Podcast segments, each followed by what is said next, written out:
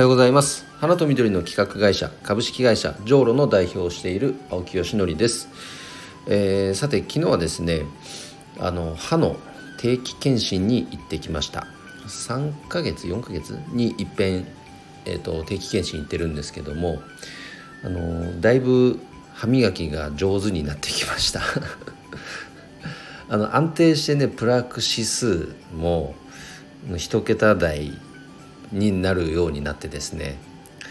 あの歯医者さんも「青木さん歯磨きほんと素晴らしい」と「もうぜひこのまま続けてください」って絶賛してくれるぐらい歯磨きは上手になってきたので、えーと、このままいけばね定期検診のこうなんだ間隔も6ヶ月にいっぺんに伸びそうな感じです。もうほんとこれこそ予防ですね。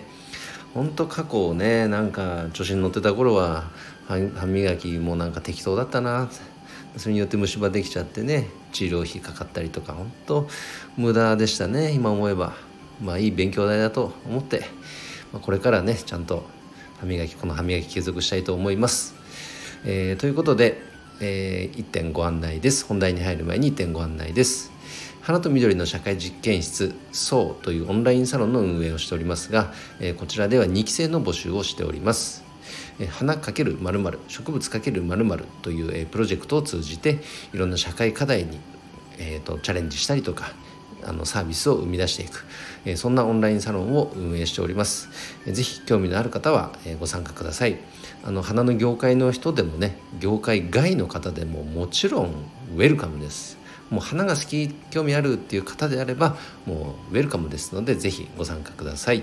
えー、ということで今日の本題は「花とサードプレイス」というテーマでお話をしたいと思います。えー、サードプレイスっていうとねえスタバっていうふうに思うかもしれませんけど、えそうではなくてですね、えー、ここで取り扱っているテーマはですね、まあ、不登校とか、まあ、登校しぶりと言われる、まあ、主に、え今回はまあ、一発目なので中学生っていうふうに限定して、えっと、今ねプロジェクトを進めてるんですけれどもやはりねこう日本って、まあ、残念ながら若者のこの自殺率っていうのがすごく高い国です。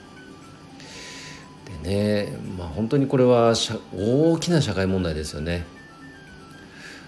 こう自己肯定感が低くなってしまう、まあ、日本人全体がね自己肯定感が低い民族だと言われてますけれどもそれによってねあの自分の命を自ら絶ってしまうという選択をする若者も、まあ、多いという国です。でその予備軍って言っちゃいけないのかな？ななんて言っていいか分かんないけどその不登校とか登校しぶり、まあ、原因はいろいろあるかと思うんですが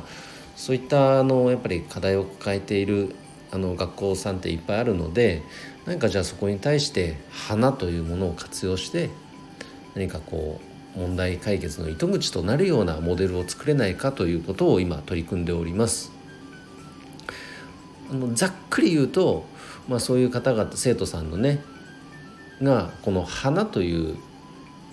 ものを扱うことによって、まあ、例えばアレンジメントを作るとか花束を束ねるとかそういう場所を作ることによってやっぱりこの、まあ、シンプルにお花に触れてもらうことで癒されたりとか、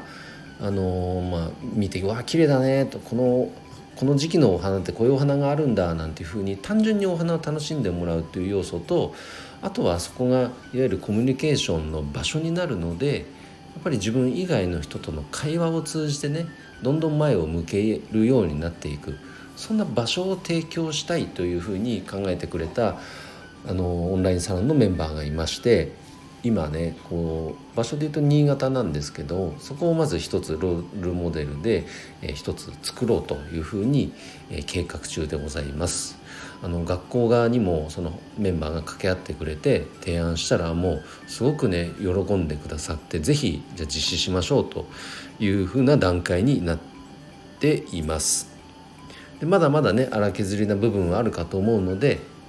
そこをねもっと詰めていってじゃあいざその実施するという流れになっていくかと思うんですが本当にこの視点素晴らしいなと思います。昨日お話しした独居老人にね関する社会課題に対しても花を使ってそこにそういったねあの課題解決ができないかと。あのいや素晴らしいなと思いました本当に。でしかもお二人とも実はねこの花の業界以外の方です。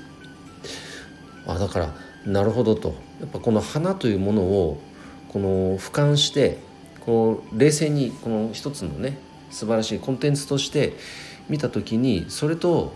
あじゃあ〇〇を掛け合わせたらこういうことができるんじゃないかって冷静に見れてるのってひょっとしたらやっぱり業界外の方かもしれませんよね。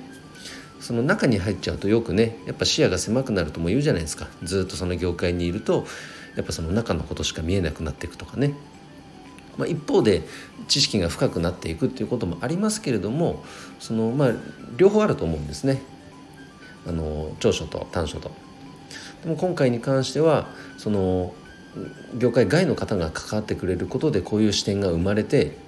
実際にプロジェクトが進み出しているというのはすごく大きな前進だと思います。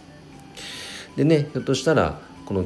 一つのモデルとしてちゃんと形になればその現地の花屋さんとの連携というものも生まれてきますから花の業界にとってももちろんプラスになる動きですし社会にとってもプラスになる動きになっていくいや素晴らしいなと思いますねすごく楽しみですあのこういうモデルがこのオンラインサロンを通じて、ね、生まれ始めているということが運営側としたら非常に嬉しいですね。ということで僕もできる限りのサポートをしていきたいと思います。えー、ということで今日の配信は以上で終わります。今日も一日頑張ろうず青木よしのりでした。バイバイ。